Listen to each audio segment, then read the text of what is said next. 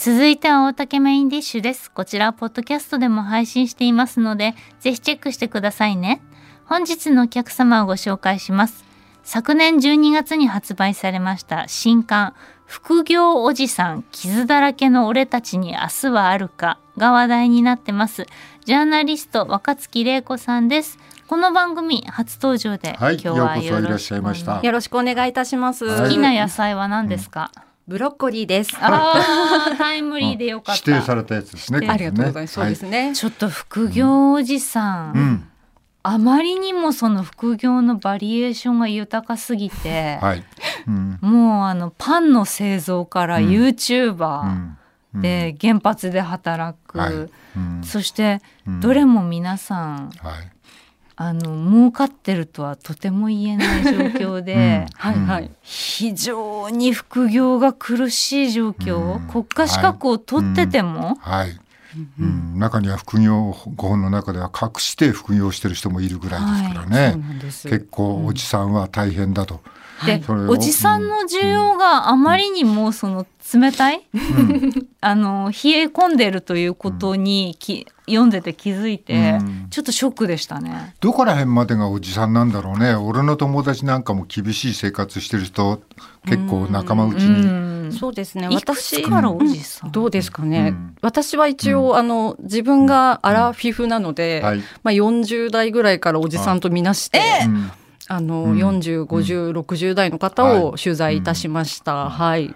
40ああからおとあれじさんか。ですよね、60代になって定年退職してからもそうなんですね。か仕事をしますようね。ん、最近はそうですね、うん。70代になっても働く方もいらっしゃいますし、ね、雇用がはい伸びるってね、言って同じ会社にいらっしゃる方もい。ますし、ねたくさんいますけれども、まあ、あうんうんうん、そうですね。私の本の中では、一応、まあ、自分のその本業とはまた別のステージを探しに出かけていったおじさんたちのお話です。おじさんのもう冒険ですよね、冒険です。はい。えーでも若月さんはそれを知りたいがためにいろんなその 職種をはい。転々となさった。あ、職種を転々というこれ、まあ、ちょっと、あの、数日間体験したりはい。して、どんな実際に、はい。はい、実際にあのその、さっきもうん。壇蜜さんおっしゃった、はい。食品工場とか、はい。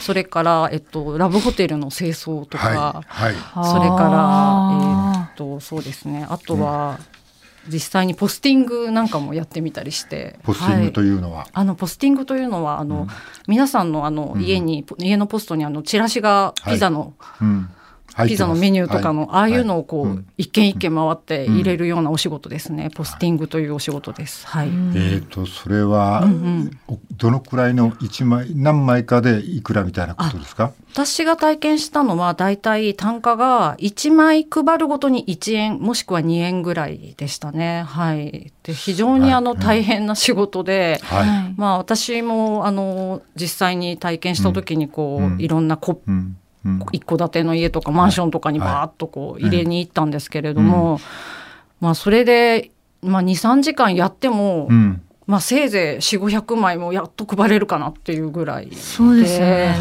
何百世帯もある、そうね、そう。場所なんてそうそう。ないですからね。そう。なので結局あこれだけ23時間働いてでもたったくの500円かみたいな、うん。そういうお仕事でしたね。うん。それでもおじさんは今副業せずにはいられない環境なんですよね、まあちょっと皆さんあの本当にお給料がなかなか上がらなかったりとか、はい。まあ物価高もあるしうん。っていうことで、うん。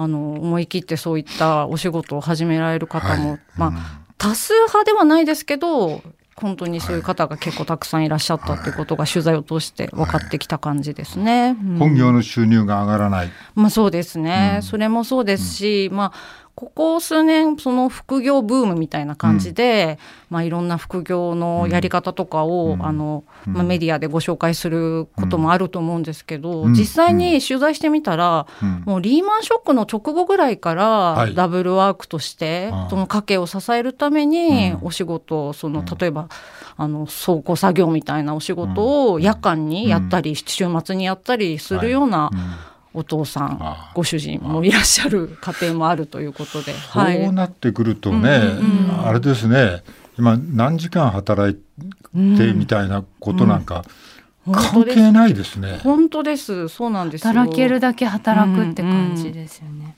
はい。そのお金なうんうん。であの私どこに行くんだろうって思ったら、うん。やっぱり生活費っていうよりもどっちかっていうと子供のためそうですね。あの本当にあのお子さんの大学進学のためにとか、まあ、塾代が払えないとか、そういった目的で副業されてるお父さんには結構たくさん会いましたね。うん。自分のスキルをうう生かした仕事みたいなのにはなかなかつけないんですか？そうなんですよ。意外とそういった仕事をやりたいって皆さんこうちょっとキラキラしたコンサル業をやってみたいとか、あるいはそのなんていうんですか自分の今までの経験を生かしてはい。なんかブラブログとか YouTube で稼いでみたいって思うんですけど、はい。うんそう簡単ではないっていうかね。ぐにお金にはなりにくいっていうかね。そうですね。そういうものほどお金になりにくい。うん。そうなってくると、うんそのおじさんたちの働く場所っていうのは、うんうん。やっぱりその学生さんだとか、はい。主婦の方うん。とかとやっぱり競合してきますよね。そういうことになります。混ざるよね。うんうんうんちょっと不利ですね。そうですね。だいぶあの、やっぱりうん低賃金うん労働市場でおじさんって意外と人気ないんですよ。本当に。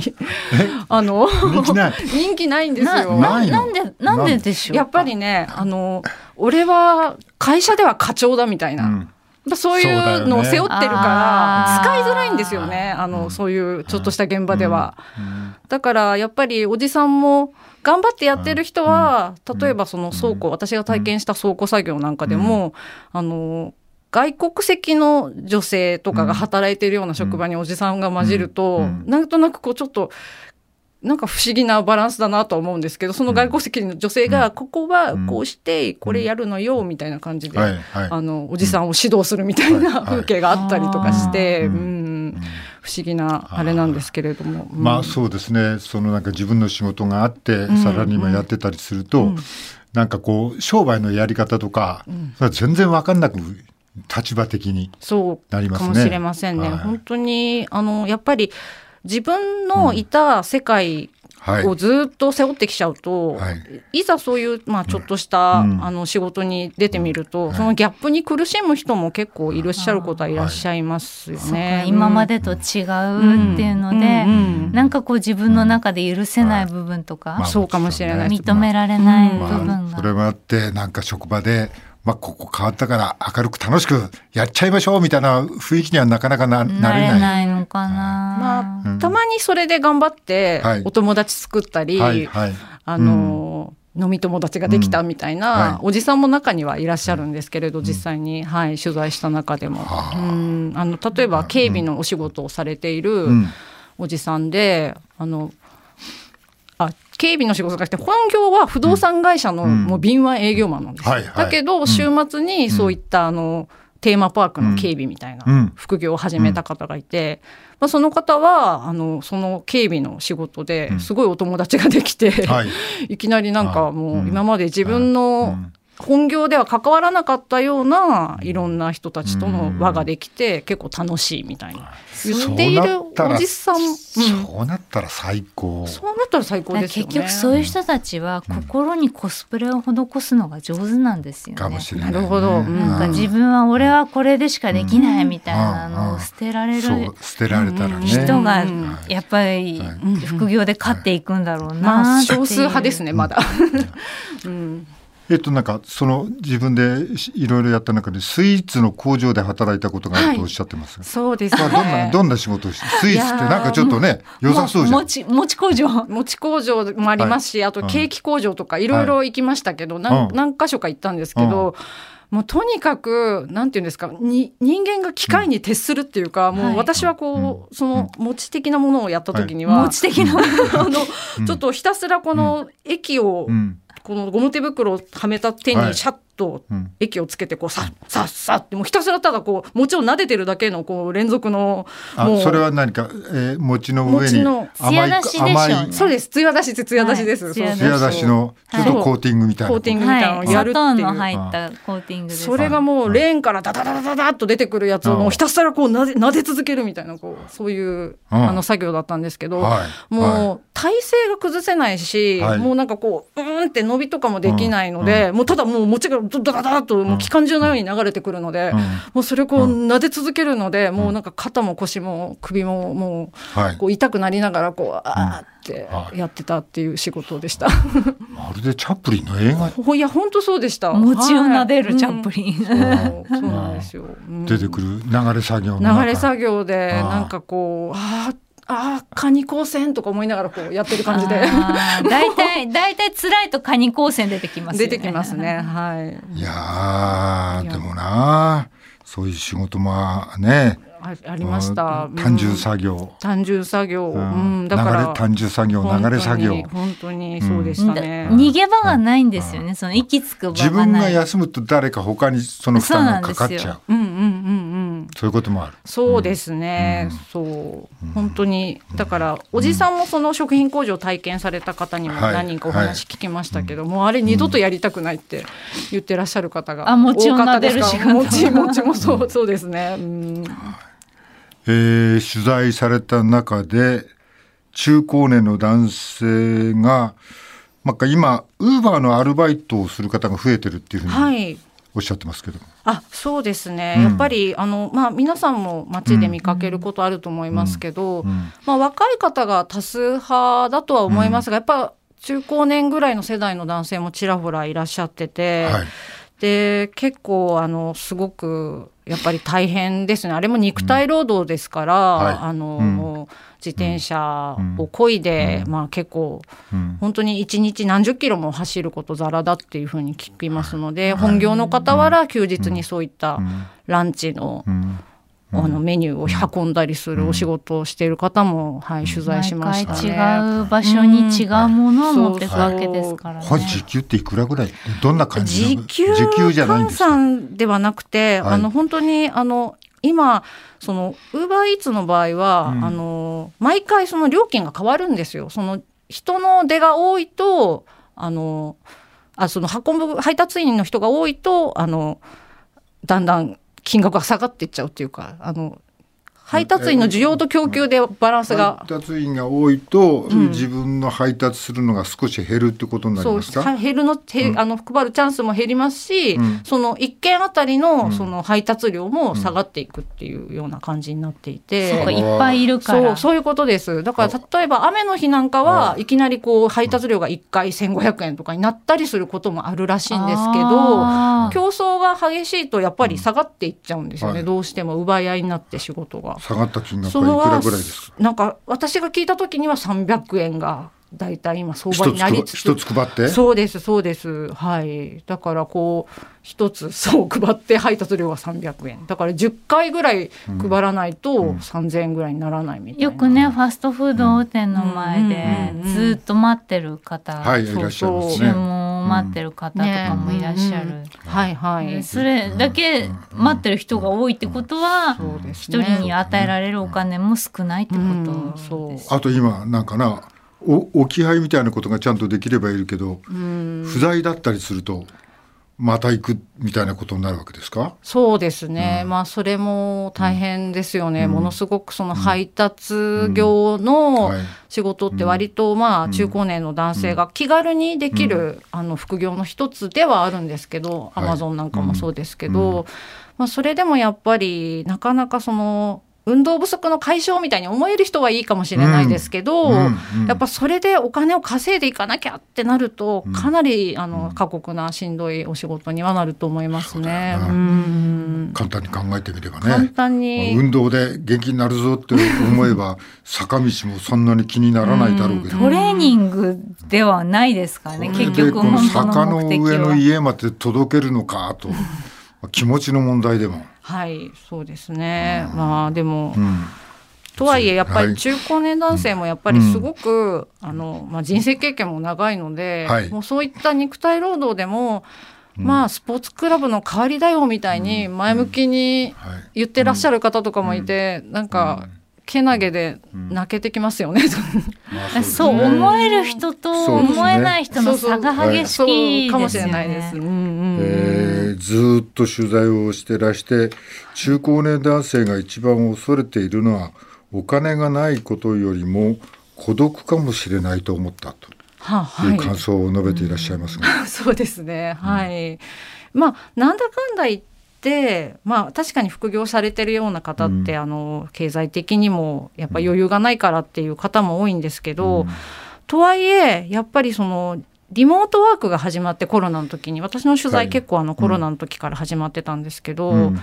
やっぱり家で一人ぼっちでこうパソコンに向かっててものすごい孤独になってそれで副業始めちゃう人も結構いらっしゃったんですよ、うん。あの実は。でで実際になんかそのそういうなんか人との交流を求めて、そんで実際そのそういう現場に行ってありがとうって言われてそれだけで感激してるような、うん。あの中高年の男性なんかもいたりしたので、やっぱり中高年の男性って意外とお金っていうことよりはなんか組織とかいろんなそういうところに所属して誰かに自分のことを認めてくれる人がいるっていうことにすごくそこになんか大事だそこに重きを置いてる人が多いのかなっていうのはすごく感感じました謝されね。たいとかそうです必要とされたいっていうのをダイレクトに感じたいんそうかもしれないですね。すねうん、本当にそれは結構いろんな方とお話聞いてて。でもそれはでもおじさん以外にもねうん女性でも学生でもそれはもちろん。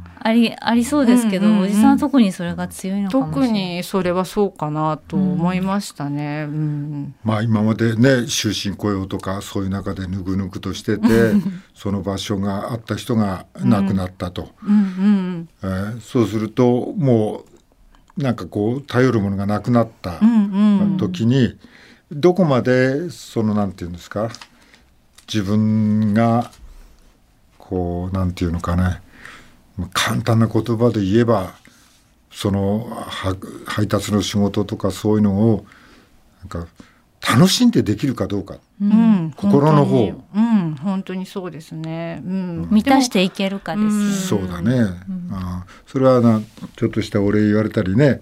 あの、うん夏だったらちょっと麦茶一杯もらったり はい。したりした時には、なんかちょっと仕事との関係性が新しく生まれてくる。うん形もあるかもしれませんあね。ると思いますね、うん。やっぱりみんな社会から必要とされたいっていう気持ちは、うん。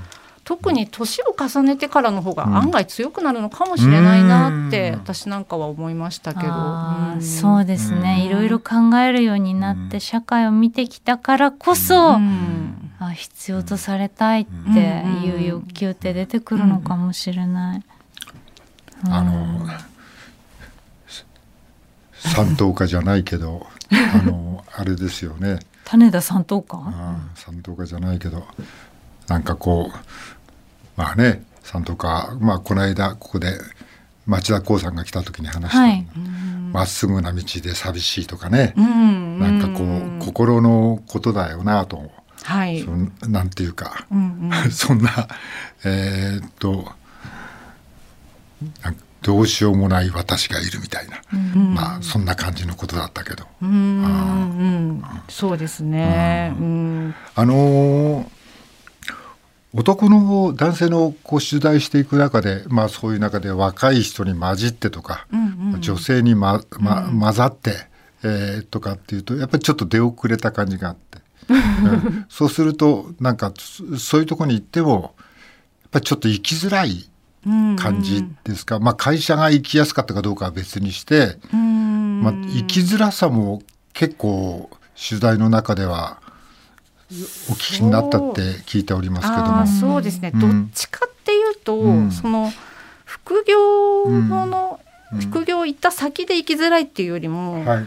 ものすごくその家族に自分が副業していることを内緒にしている方がものすごく多くってまあほとほとんどそうじゃないかなっていうぐらい取材した中でそうなんですよ。まあ奥さんには最低でも言ってるけど子供には言えないっていう人がすっごく多くて。なんでだろう？